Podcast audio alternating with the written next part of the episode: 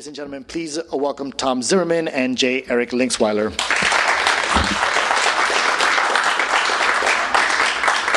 Everybody know when LA's birthday is? No. September September the 4th. Ooh, Go LA. Very good. Very So, good. celebrate, make a cake. So, we're here, of course, to talk about Spectacular Illumination, which is a book about historic LA neon. This thing got in gear very slowly uh, about 12 years ago when I went to the Museum of Neon Art and was talking to Kim Koga, who's the director, and when I was doing the, the neon noir thing, and she said, You know, we ought to, ought to do some kind of book about historic LA neon. I said, Yeah, swell. And thanks to, to Patty and Scott and good old Angel City Press, here it is at long last for everyone to love and admire, one hopes. So, the way things are starting out, uh, do we Well, yeah, I wanted to actually Oh. say something too. Um, the book itself was pulled from three really good private collections. Uh, primarily, it came from Tom's collection. A lot of that photography is his vintage photography that you have sought out from different dealers, vendors, gift shops, etc., eBay. Uh, and then there's my collection, which has a whole bunch of wonderful neon photos in it as well. And then the third collection is sitting right over there in that wonderful tie. It's Nathan Marsak. Uh, Nathan provided a lot of images for this book too, and I'm so glad to see you because if it weren't for Nathan's collection, we wouldn't have as much vintage color in the book as we have. So I can't wait to share a few with you. Tom focused a lot on a few featured photographers. We've got three in particular that Tom really enjoyed. Well, to start off, are we going to? Sure, it's fine, it's okay. Yeah, to start off with uh, J. Howard Mott, which is a name everyone that's even vaguely interested in photography or architecture should know. There were three guys, one guy, well, one guy in New York, two guys in Chicago, and Mott in Los Angeles in the early 1920s that became the first exclusively uh, um, architectural photographers. Before that, they just went to various commercial houses to, to, to hire them to go take pictures of the buildings. These three guys, all they did was architectural photography, and Mott was just a stone genius. And lucky for all of us, his stuff is all up in the state library in Sacramento. Now, this is just an ultimate example. It wasn't enough for Mott just to take pictures of the construction, to take pictures of the finished product. He would go to take pictures of whatever the lighting scheme is. And then, when they found out that the building he had just covered, uh, the Los Angeles Theater, was having its grand opening, well, of course, Mott went down there to cover that as well. And this is just the ultimate picture of Broadway at the height of, of the, the neon ascendancy, you might say. And the great streets in Los Angeles for neon were Broadway, uh, Hollywood Boulevard, and Neon Central, Vine Street, between Hollywood and Sunset, which was just this continuing collection of massive roof signs and fascia signs, and just it went on and on and on, and kept changing as the buildings changed. So there's a whole section about Vine Street in the book. So now, these are perfect examples. Again, he, ju- he had to take everything, Mott. He couldn't help himself. So here you have a fairly small little shop up on Hollywood Boulevard, and then you have the um, Eastern Columbia down on Broadway when it opened with the great neon clock and the Eastern and Columbia huge neon letters at the top of the thing. If you're familiar with the building, it's aquamarine in color. If you remember the great Richfield building, it was black and gold, being as how it's a uh, an oil company's building. Well, this is it's all terracotta. It's this magnificent terracotta in aquamarine, and it's just one of the great buildings in the city. Thank God it's still there. It's now an apartment house with a big old pool right on top of the thing. It's one of the great changed buildings in all of downtown. Highly recommend if you're ever down there wandering about in the thing as much as you can because, of course, it's private residence, so it's a little harder than what it used to be. But anyway, this is typical. And the other deal, just another quick little thing about uh, Hollywood Boulevard. Hollywood Boulevard, everybody thinks of Wilshire as being the big challenge in the 1920s to the ascendancy of downtown. Well, the same thing was happening on Hollywood Boulevard. All of these wonderful clothing shops and so on that had originally just been in downtown, primarily on Broadway and 7th Street, were now opening up in the Hollywood Boulevard. And it became one of the key shopping streets, oh, for about 30 years or so, and then, you know, fell off the cliff. But for that time in the 20s and 30s especially, there were just wonderful little shops, and this Nettleton shop's a great, great example. Another guy who was again with with with Mott, he didn't concentrate on neon. He was an architectural photographer, but obviously neon fascinated him because it made the building look so interesting at night, other than just being some dark thing. Uh, Will Connell was a um, initially a fine art photographer. He becomes a commercial photographer. He eventually starts the photo program uh, at Art Center over in Pasadena. So he had a varied career, very interesting career. And in 1929, there was a nice rain, and he went downtown with his camera to capture the neon lights shining on the wet streets. And really, what is better than that? So these things are just astounding, not only as things of their time, but just these fantastic images with the water. You see the pig and whistle there you know, weirdest named restaurant practically in the history of the world, but it was a whole chain. They're all over the place. There is one that reopened. Well, reopened is probably the wrong word, but anyway, right next to the Egyptian theater, which there was a pig and whistle there in the 1920s and 30s. So they're kind of reusing the space and calling it the same thing. Well, here you have one on. Uh, that's it'd be Sixth Street. Sixth. And then the Paramount Theater there on the left, originally the Metropolitan, that was our boy Sid Grauman's first theater here in good old Los Angeles, and it was the largest theater in the city. It sat over 4,000 people, and the building's totally gone. It's, it's some jewelry thing now, but but so that's one of the great. It recreates, and you can see the traffic. So you know, traffic in LA is nothing particularly new, sadly. And this, I, this is one of my favorite pictures ever of the good old Warner Brothers. Again, another jewelry store now, uh, but of the Warner Brothers at its very height. And prior to that, of course, it had been the Pantages, where Alexander Pantages had his uh, his offices, uh, and then the Warner Brothers took it over when Pantages had all his problems. So that's a perfect example. And then the third photographer is John Swope, and like Connell and Mott and virtually 95% of people in Los Angeles in the 1920s and 30s, they were from someplace else. In the case of Connell and uh, and Mott, they came from the Midwest, like most of Los Angeles. You've heard the thing about LA being the seacoast of Dubuque. And the biggest event in Los Angeles in the 1920s and 30s was the Iowa State Picnic, which was held at Bixby Park down in Long Beach. Half of Iowa had moved out here. Well, Swope was the one different guy. He was from upstate New York, and his father was the CEO or whatever they used to call them in those days of General Electric. So he came from some wealth, did, uh, did our boy Swope. And one of those great things that everybody can be envious of, when he turned 25, you know, he suddenly started making all this money just because he was 25. so I love him. But he decided uh, he'd, he'd, run a couple of New Deal programs. It was no slug. Uh, he'd run some New Deal programs. He came out here because he was going on a yacht race between Los Angeles and um, Hawaii. And somewhere in the middle of that race, he decided he wanted to be a photographer. So that's what he became, and he was he worked for Life magazine. Uh, he was in uh, the, the Navy during the war, and was in the um, uh, what's the fellow's name? Anyway, he was a major photographer in the Navy during the war, uh, a particular photo unit that went all over the place.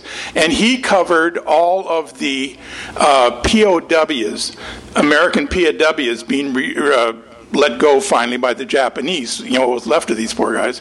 Uh, and actually, that is now that group of photos is in Japan. It was bought by the Japanese government uh, a few years ago. His son runs his archive. But anyway, all of these guys were new to L.A. And just like my dad, who came here in 1933 from North Dakota, and my father had never laid eyes on a neon sign in his life. Had no, he was from a farm, no less, in southwestern North Dakota. Which, if you've ever been in southwestern North Dakota, there ain't a lot of neon, ain't a lot of nothing but cows. But anyway, all these guys were utterly fascinated by these neon lights. They were amazing, and it just fit L.A. like a glove. The way the city was at that time, you know, the whole city was Hollywood. That's kind of how people saw it. And these neon signs just fit in with the zeitgeist perfectly because it lit everything up. And you had those three main streets Broadway, uh, Vine Street, and Hollywood Boulevard. But you also had these absolutely endless commercial strips along Western, along Vermont, and virtually every tiny little building had some kind of neon sign. If they were selling housewares, if they were a liquor store, if they were a restaurant, they had some kind of neon sign hanging on the side of the building. And that's really LA's main contribution to the sort of history of neon, just the fantastic proliferation of it. They were all over the place. And if you see the book, one of the great pictures, because it's so politically incorrect, it was, you know, like Venetian blinds. That's what they sold. And they had a guy on top. They called it the blind man. And it's a guy with, you know, dark glasses and a cane that, that lit up in different ways. And it looked like the guy was walking. But it's, it's an amazing thing. It's, it's a thing of its time, obviously. Uh, and was on 8th Street, uh, like go eight or 10 blocks out of downtown. So, anyway, the book is full of stuff like that. It's full of the big signs and it's full of all these little tiny signs that were just everywhere. And so, those are those three photographers, and now Eric will dive in. Absolutely. Oh, and we have one more. See, this is our boy Swope again. And the neat thing about this picture, he not only got the, the restaurant, but he got the eat in the car thing too. He was a real interesting character, Swope.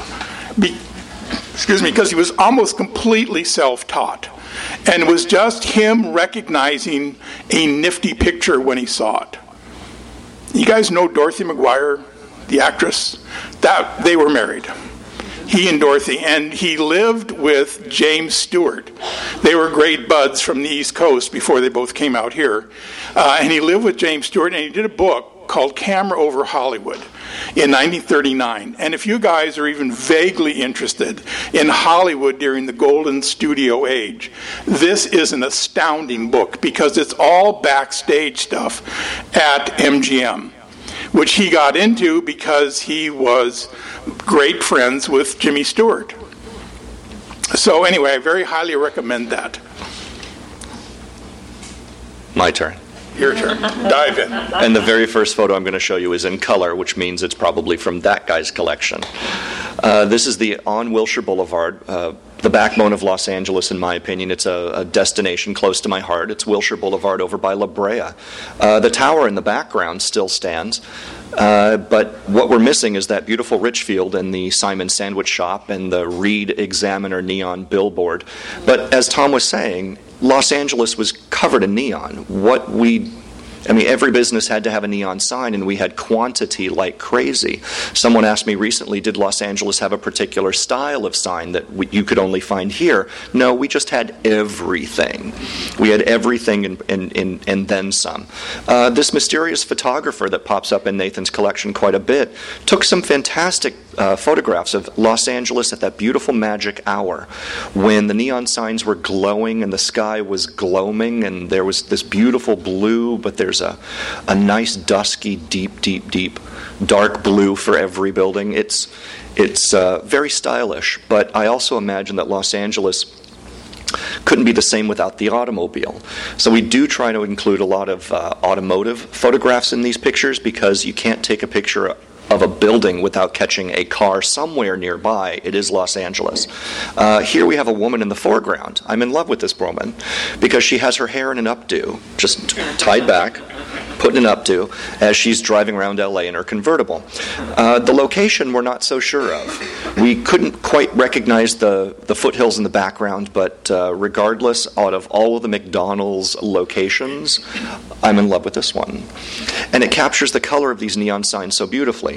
When we're dealing with black and white, uh, very, very often, people just and, and it, has happened to me before. People have said so when did the signs become color? Like well just because the photo's black and white doesn't mean that there's no color in those signs. Uh, this is a photo that came out of the collection of the huntington library. It was one that i just saw and said we must include this in the book. We between us have hundreds of pictures but then there were the incandescent light bulb signs at the huntington. We've got a few of those in the book. Some of them actually get close up and I'm going to do that in just a second. Because their photos are so beautifully scanned, you can go into them in such great detail that you can pull out so many neon signs. In this particular image, we have a, a dentist shop on the right hand side. That's demolished. It's now the arcade building, which is loft housing. Next to that is the Pantages, which was constructed in 1910. In 1910, they not only illuminated their, their, their marquee, they illuminated their entire facade so that it was a visual destination for people at night. They all went to the Pantages. To compete next door, there's the 1910 10 Clune's Broadway, and next to that is Quinn Superba. They don't have the same height as the Pantages, but you might notice that there are vertical billboards on top of both of those theaters, giving their two story facades extra luminous height. Uh, for Clune's Broadway, it says the time, the place, Clune's Broadway. And then next door to that is Quinn Superba. Quinn Superba is captured in a beautiful oval, but they've also got uh, dragons on either side breathing incandescent fire at each other. We don't have any of these incandescent signs here in this photo left, but if your eye goes a little further down, you can see the Examiner vertical sign and Eastern East Lake Beer, East Eastern beer, East Lake beer. I'm losing my mind. East Lake beer. Thank you. And then beyond that, we have Ben Hur coffee. And way beyond that, way down the street, it's the luminous clock tower of the original Los Angeles Times building. The detail in these photographs is something that I have personally gotten lost in. And I've even saved the best detail for last in this photo. It's not necessarily all those great incandescent bulbs. There is a screen right to the left of that dentist sign. There's a movie screen to the left of the dentist sign. You'll notice that the sidewalk underneath the screen is empty, but the sidewalk on the opposite side is busy with people. That's because they're all watching an outdoor movie. a movie that's being projected onto that, that, that screen. Uh, cinema was still a novelty. It wasn't even cinema at the time, it was a, a flicker, it was a movie, it was. Uh, a sideshow to vaudeville, but here they're showing a movie on the side of that dentist's office one of my favorites. This one came out of Tom's collection. There are so many movie theaters in Los Angeles. You could put a book together, honestly, of just the exterior night shots of movie theaters. There are so many to choose from. But we fell in love with the Bundy partly broken. It's the undie. the undie is adorable, and of course, it's uh, playing Laurence Olivier Shakespeare Henry V with only one car parked out front. Sorry, Laurence. but yes, neon burns out, and it creates these wonderful noirish uh, images. Whoever captured this, and it is an anonymous photo, is that correct? It, whoever didn't sign the print, but uh, created a, a, lovely streetscape of Los Angeles. It's, it's noirish, yes, mysterious, with a light fog over the city, and spectacular because it captures something that's no longer there. Something as simple as this particular image. I've owned this photograph for about 15 years, and it's always been in the back of my mind I want to do something with this picture. There's even more to it. It's uh, an entire building with the lock bar over to the left hand side. I've cropped it close in order to showcase a still life of Los Angeles, and there's so much being said in here in signage and then some. Uh, to the right, we have King Richard being performed at the Biltmore, uh, Biltmore Theater. Oh. The, uh, Biltmore Theater, just behind the Biltmore Hotel. So they have a, a, a poster showing for a theatrical production at the Biltmore Hotel. Uh, next to that, to the right, is the backside of a stop sign. Doesn't seem very important, but believe it or not, that's one of an, a, a very early stop sign that you're seeing the back of. It was one of LA's first illuminated uh, stop signs. It actually lit up from the inside and illuminated the word stop towards drivers. We had a few of those uh, that, that were tested on Wilshire Boulevard alone, and this is one rare shot of uh, well, we don't have them anymore. I would say just a lost a lost sign. So we have a, a testing stop sign, uh, a billboard for King Richard. Next to that, we have an Alka-Seltzer drugs that is not only Alka-Seltzer with neon, it's also backlit glass. That particular sign is important to me because, to our knowledge, there's only one survivor in that style, uh, and that one survivor is at the American Sign Museum in Cincinnati, Ohio. To have backlit glass on the street where people aren't throwing rocks at it is wonderful but this is 1940. Uh, just above that, Old Mr. London Dry Gin with a neon clock wrapping around the corner. Uh, below it, we have some windows. The windows have some point of purchase displays in the windows, plus, we have some more neon in the windows themselves lunch, dinners, and below that, films. Uh, we've also got the vertical drug sign above and horizontally Metropolitan Pharmacy. All of that is neon. Every single bit of it is neon. In the daytime, you may not recognize it as neon, but what we are looking at is a still life of Los Angeles capturing the enormous amount of signage that every business had and not even mentioning the Wilshire Boulevard streetlight. That uh, is the intersection of Wilshire Boulevard and Wilshire Drive, the Wilshire streetlights. We still have a few of those remaining, but this is a nice close up of the, yes, illuminated backlit glass signage that read Wilshire Boulevard on one side of the sign and Wilshire Drive on another. Before we had just plain old painted signs, we have just below that lantern the called out backlit glass Wilshire Boulevard, Wilshire Drive. That was how we announced our streets in teeny tiny backlit glass lettering attached to a street light. Uh, but still, Life of Los Angeles, it's something I fell in love with. We haven't really talked too much about figural signs, and I, I really love a good figural. We have lost both of these neon signs, they are gone. The Museum of Neon Art recreated the Stan's Car Hop waitress, the one that's on the left. The Stan's Car Hop waitress uh, she sure is perky, I'll say that. She has beautifully uh, shaped high heel shoes, gorgeous legs going up to very tiny, tiny shorts, a beautiful butt, and supporting it with the bare midriff, she's got her perky tatas pointing to a tray of sweets, uh, a sundae, and a milkshake. Her hat is so detailed it even has a little S in her cap for Stans. She is gone, but the Museum of Neon Art has made a recreation of her. Next to that is the recently discovered Jack's Jack Burger. Uh, Jack's Jack Burger is kind of bizarre to me. These are almost sisters down Sunset Boulevard. I think that Stan's came first, and then the amoebic shape outlined by yellow incandescent bulbs uh, was copied by Jack's, which came just a few years later. They went a little bit more crazy with this because Stan's is all neon, but Jack's is that one combination. It's the, I call it the illuminated trinity of signage. It is backlit plastic, in this case in the shape of a Jack Burger, backlit plastic, incandescent light bulbs, and neon all together. When sign companies were competing to say, look at me, look what we can do, and they made this. Of course, as much as I admire her and her high heeled shoes and her little tiny apron, she has nothing covering her bazooms except a giant gifted bow. There's nothing else beyond that. She's practically naked and cooking up a giant jack burger with her magic wand on Sunset Boulevard.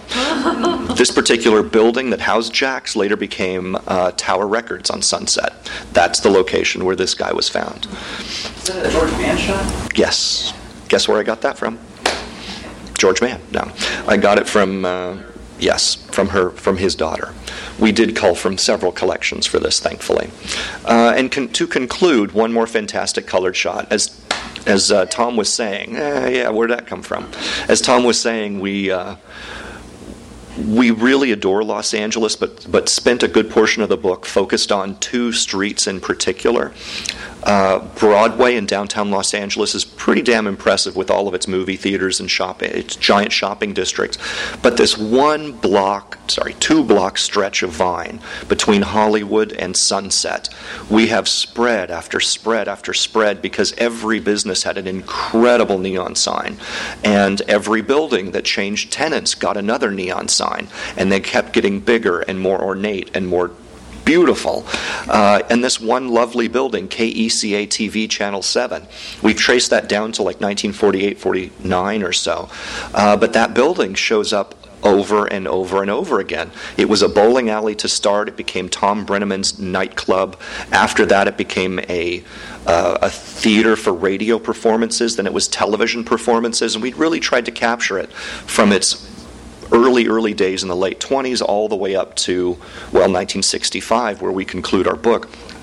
But all of these businesses just blow my mind. Lockheed's, Will Wright's, all the way down to on the really far right hand side, little tiny in red and blue. It's the Brown Derby rooftop sign. That Brown Derby rooftop sign was one constant on that street. It was there from 1929 to about 1986. And in spread after spread after spread of Vine Street. It's always there, just omnipresent, that wonderful, watchful neon hat. And uh, that's one of our lone survivors. If I can make a plug, and I always do, that neon hat is now at the Museum of Neon Art, and it's currently on display. So come on and visit the Museum of Neon Art in Glendale to take a peek at that omnipresent, fantastic neon hat. And I think with that, we have one more. this one. Yes, we have one more neon sign. Uh, look, it's the Brown Derby that I just talked about. Isn't that great? Uh, we also have the Firefly off on the left hand side. The Firefly is no longer with us, but some folks who were around in the late 80s, early 90s may still remember that wonderful, amazing Firefly cocktail lounge. Uh, it was akin to the Frolic Room, fantastic rooftop sign. Next to that, the Ham and the 530 a barber shop, a camera shop, all the way down to the Brown Derby itself. Every business in this photograph is trying to make their presence known, not just with a neon sign, but a neon sign that covers all of the facade except for the front window and front door. They're going as big as they possibly can to compete with their neighbor and be seen against the Brown Derby. Didn't you find something interesting about the camera store? The camera store? I've se- well, I found several interesting things about these stores. What were you thinking about, though? Wasn't it Jerry Lewis that owned the thing? No, I haven't heard that one. No, that's not me. no, Somebody- somebody else told you Oh. that. No, not me. I just But assumed. I, love that idea. That uh, that yes, we have all these fantastic photos in the book, and the best way to see these photos in the book is to buy it and take it home. They have several right over there. Yeah. So with that, we've reached the end. But I, I'd love to open it to questions. Does anybody have a question or a neon story they might want to share? Where, Yes. where were most of them? Uh, were most of the companies that made the signs here in LA, or were they all over the country? Well, it's true. It- they were very, very localized. The, the, the companies that made these neon signs, uh, there were chains of neon sign companies that stretched from uh, here to the East Coast. Some of the, the largest ones were family based, like Yesco, and then they would have an extension or a, a chapter that was based in Southern California. Uh, but then there were also the mom and pop shops that just operated on their very, very own. For example, somebody that worked and apprenticed in this neon shop would eventually say, Screw you, I'm out of here. I know everything I need to know about the business, and then go open their own. Uh, we see it happening time and time again, and a lot of these businesses may last for five years or several decades. Almost all of them are gone today, however. Uh, and sad to say, nobody really signs their neon signs. So we know that there were hundreds and hundreds and hundreds of people just in Southern California that made these neon signs, designed them, bent the glass, uh, put pen to paper, and drew them up for execution, but they never signed their work. If we're lucky, we might have a company name on a sign, uh, a company name like Yesco or Zeon Neon, or the list goes on. But we have no idea the names of the people that made them, and that's one thing I really wish we had. Lots of companies, very few signatures. Question in the back. Yeah. Do you have any idea why the circus liquor sign survived and still continues to exist? Like these ones. The circus liquor out in the San Fernando Valley? Well, it's, it's hard to say. The question is, why does that particular neon sign survive? The giant scary clown in neon and plastic. Uh, I can't tell you why he survives, why business, why one business will survive over another, but I, I think I can just conjecture generally that if the business owns the land and that mom and pop shop is not renting, generally it'll last a little bit longer than if they were renting. Uh, Pann's Coffee Shop is a great example. They have an amazing sign, neon plastic, a beautiful building in a Googie style. They're still in operation because the mom and pop that own that coffee shop also own the land. They're not having to deal with hiked up rents. It's all profit for them at this point because they own it. It's possible that that particular business is still in operation because they have a fantastic landmark sign and maybe they also own the land and nobody's bought them out. I'm ever so glad when I do see these giant neon signs and when I do travel the country, I will pull over for a good neon sign, photograph it, then go inside and say, I'm stopping my car and giving you money for anything you are selling because I like that neon sign out front. And that's how we keep these businesses open. So go buy some booze from that particular liquor store. And if you find yourself in Sacramento for some reason, there is a, a mom and pop ice cream store that's been owned by the same family since the end of World War II. And they have a neon sign on the front where the ice cream guy throws the neon, and there's five things of the ice cream going through, and then he catches it in a cone. And I went in and asked them, you know, how is it you have this sign? Because the families own the thing all the time, and they are fanatic, devoted to this sign. And they have a neon guy that comes and fixes it whenever they, anything goes wrong, not some electrician. They have a guy that knows what he's doing, and that sign is glorious.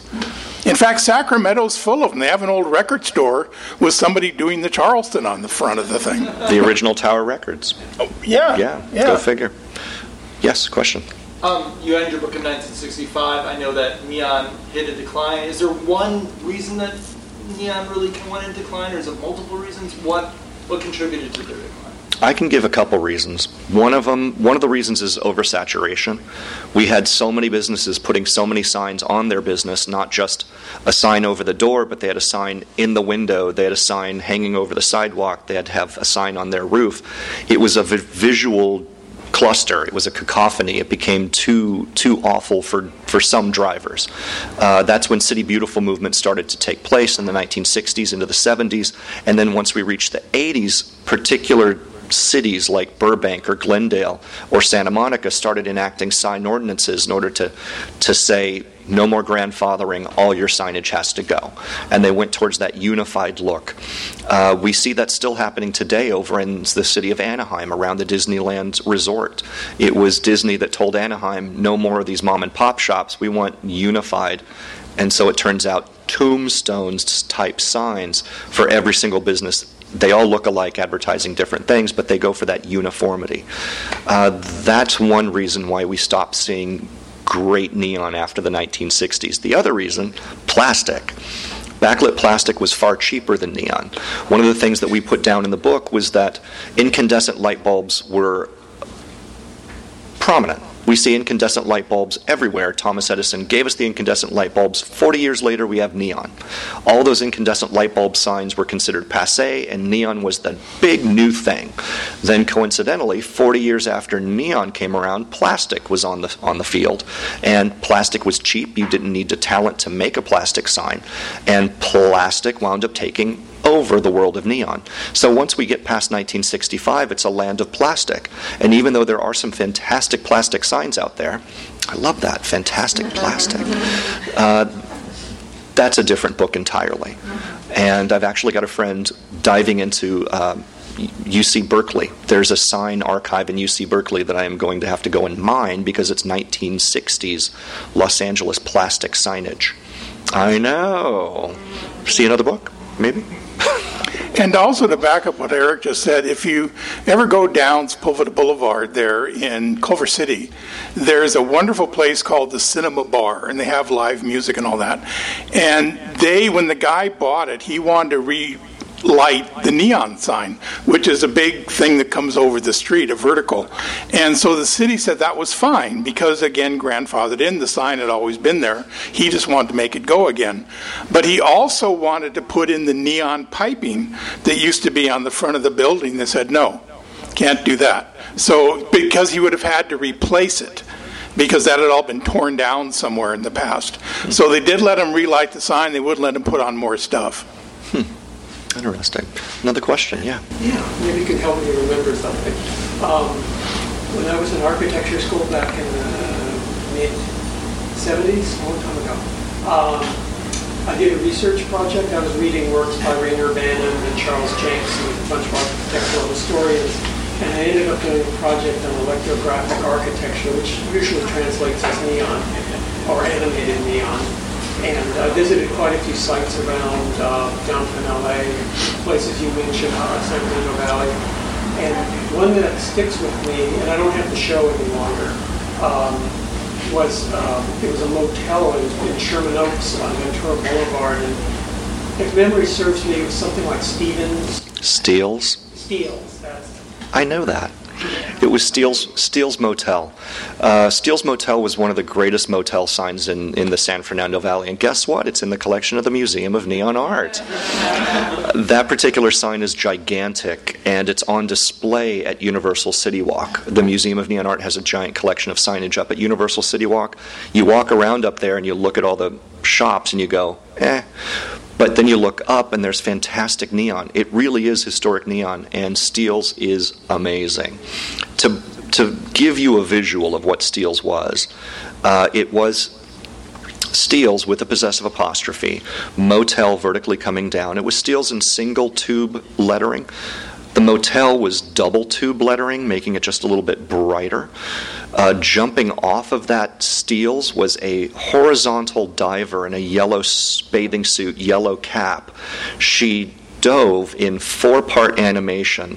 One jackknife, tummy tuck, splash down in a wavy neon pool with a neon palm tree off to the side. Below that was a incandescent light bulb proto googie arrow that pointed towards the motel and it said in neon sorry no vacancy it's an amazing neon sign. Uh, and I'm ever so glad that the Museum of Neon Art was able to save that one. There were people that were making an offering to the motel owner back in the 80s when the sign was coming down saying, I have money, I'll buy it from you. And the guy was like, Nope, made a deal with the Museum of Neon Art, it's going to them. And it's still on display in the public eye, thankfully, to this day. I'm so glad I could answer that in such great detail. Aw. Another question. Yes. Was LA some kind of fried chicken mecca? Yes. I keep saying fried chicken. Yeah, no, it's totally, totally true. You are so spot on correct. It wasn't just Mrs. Knott's out in Buena Park selling fried chicken. It was just this wonderful, easy, greasy thing that anybody could sell and make. But uh, yeah, fried chicken was just prominent. You could go to like any theme restaurant in Los Angeles, and there would be a neon sign out front advertising, and we sell fried chicken. Something tropical, perhaps, with monkeys and palm trees, and they sold fried chicken. You could go to a jail themed restaurant and dine in a jail cell with waiters in black and white stripes, and they said sold fried chicken. Los Angeles was fried chicken kingdom, and I, I don't know where it went, but we only have, to my knowledge, Mrs. Knott's, and that's about it. That's a different book. Gus is, Gus is on Crenshaw. Which Gus is on Crenshaw? How long have they been serving it? Uh, like a month. Roscoe's. We've got Roscoe's, it's true. I had another question somewhere in back, yeah. So I I'm curious if you were um, familiar with the Neon Museum in Las Vegas, Oh, yeah, yeah. which is, uh, I think it opened about two years ago. Yeah. All the original, back in the day. Oh, yeah. Signs. Uh-huh. The question is about the, the Vegas Museum in, in uh, the Vegas Neon Museum celebrating Southern Nevada. Uh, yeah, I do know that museum. I've been there many a time. I want to build a closer relationship between the Museum of Neon Art and their museum. I would love to have that happen, and I've got a few friends and contacts to make it happen. Uh, long story short, the Museum of Neon Art was founded in 1981, and we celebrate, I say we because I've been with them for 17 years. Uh, the Museum of Neon Art celebrates neon signage and modern neon electrical artwork. We're a very strange coin to have vintage signage, the birth of neon, and modern electrical artwork where neon, what a neon evolved into. Put it together. It's the Museum of Neon Art. In all those years that we've been around, more neon museums have popped up. The Vegas Museum is one. They celebrate Southern Nevada.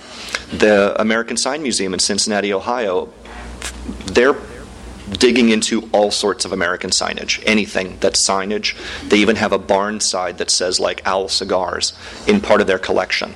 Uh, but not just that, there's a neon museum that opened up in Germany, in Berlin, I think, and another one that's opened up in Poland celebrating Cold War neon signage from Poland. Uh, we, we started it. no, I take that back. It's it's just I think people are now paying attention to neon and realizing that there is a, an aesthetic, a, a, technical, and a cultural value to neon signs. And I'm glad that the Museum of Neon Art is here in Los Angeles, saving what we can. So is anybody still making it or using it? Yeah, yeah. In fact, I was just asked today. Somebody sent me an email today saying. Um, they want to make a neon sign at what's the name of that company? I can't remember. Big famous name company wants to make some neon signs. I'm like, well, you could look in the yellow pages or contact me. And I gave them a few mom and pop neon shops that uh, could definitely use the corporate work. Yeah, neon is still being made and still being produced. It's actually really a green technology more so than LEDs. Don't buy an LED sign, they're lying to you. Neon signs will last forever if you keep them maintained. I'm uh, actually leaning towards Sarno's Pizza di Napoli when I say that. I want that neon sign to be more maintained than it is. It's just kind of sitting over there on top of that Vermont restaurant. And, uh, well, it's one that I'm watchful over. So help me watch over that one, please. Yeah. Um, is Earl C. Anthony. So Earl C. Anthony is in the book about neon.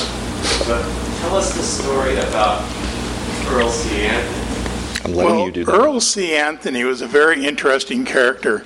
He had all kinds of businesses, including car dealerships. He had his own airline that he started. Uh, he had a radio um, entity that he owned. He owned all kinds of stuff. And he was a booster deluxe. And the boosters were the guys that were selling Los Angeles. There's not a reason in the world, especially a 19th century reason, why Los Angeles should have ever been more than an agricultural county seat, which is what it was. There was no harbor, there was no navigable river, there was no industry, there was no huge deposits of coal to be exploited, there was nothing. Absolutely zero. But there was the biggest chamber of commerce in the entire United States. And they sold the place like a box of cereal. Gee, where can I read more about this? You're asking. There's a wonderful book called Paradise Promoted, also by good old Angel City, that is the story of this the story of the selling of Los Angeles, the desperate campaign to get people moved out here. And it's probably the single most successful sales campaign in the entire history of the world because God knows if you ever try and drive everywhere, tons of people have moved out here. Well, Earl C. Anthony was very much a part of all this, and he apparently really did go to Paris in 1923 and really did see these wonderful neon signs that were made by Claude Neon the guy that really developed it, George Claude. And supposedly, he saw them, fell in love with them. He said, This belongs in LA. And he brought the neon sign back with him, a Packard neon sign, put it up on his Packard dealership, and it stopped traffic. And people from all over Southern California were coming to admire the sign, and people were knocked out, fainting on the streets practically. And that was in virtually every book about neon, it was in every website about neon. The story of Earl C. Anthony bringing the neon to America. It is well, a great story. Oh, it's a marvelous story, and it fits. This is where neon should have started in America. Certainly, uh, Hollywood was here. Well, it's just all totally fabricated, and sometimes these boosters would would exaggerate just slightly about the glories of Southern California. So, and he was one of them. And Lydia DeLyser, who is a, or Dydia DeLyser, who is on the board, right, of the Museum of Neon Art, she's writing a book currently. She's at uh, Cal State Fullerton, and she's writing a book about the history of neon in America. And as a true academic, she heard this story, everybody heard this story, so she went to prove it. Well, she looked all through the newspapers from that era. There was no mention of huge traffic jams, people fainting in the streets, people just amazed and astounded by the sign. There was nothing. So she thought, huh, maybe they didn't cover it. So she went to the marvelous um, aerial view collection, photograph collection over at UCLA, and she assiduously looked through the things to where the neon sign was supposed to be on Grand. It wasn't there. Didn't she didn't find a, a neon sign until 1925, and by that time there were several signs scattered about the states, certainly in New York, uh, already. So the story was just completely made up, and she proved it. And so we have lost our place as the founding city of neon. And the one great thing that we do add, though, to the history of neon are these endless commercial strips. There was no other place in the country that had anything like that. No place. With that, thank you. thank you. Thank you, Tom. Thank you, guys. You've been listening to the Skylight Books author reading series.